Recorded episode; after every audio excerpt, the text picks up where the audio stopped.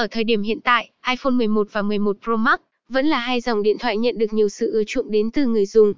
Vậy iPhone 11 và 11 Pro Max có điểm gì khác biệt? Trong bài viết này, Digiphone sẽ so sánh iPhone 11 và 11 Pro Max để bạn có thể nhìn thấy những điểm khác biệt của hai dòng máy này và có thể có những thông tin bổ ích cho việc lựa chọn chiếc điện thoại phù hợp với mình. So sánh iPhone 11 và 11 Pro Max có gì khác nhau?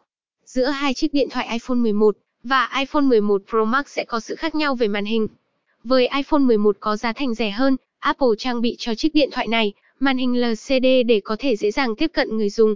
Tuy nhiên, ở phiên bản iPhone 11 Pro Max, nhà táo lại cho chiếc điện thoại này màn hình OLED chất lượng cao với công nghệ hiển thị sắc nét và sống động hơn so với iPhone 11.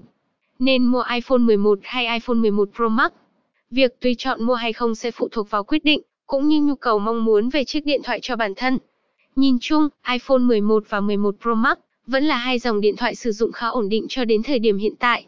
Qua bài so sánh iPhone 11 và 11 Pro Max ở trên, Digiphone mong rằng có thể giúp bạn có thêm những cái nhìn sâu hơn về hai chiếc điện thoại này, để có thể dễ dàng lựa chọn chiếc điện thoại phù hợp cho bản thân, cũng như là phù hợp với tài chính của mình nhé.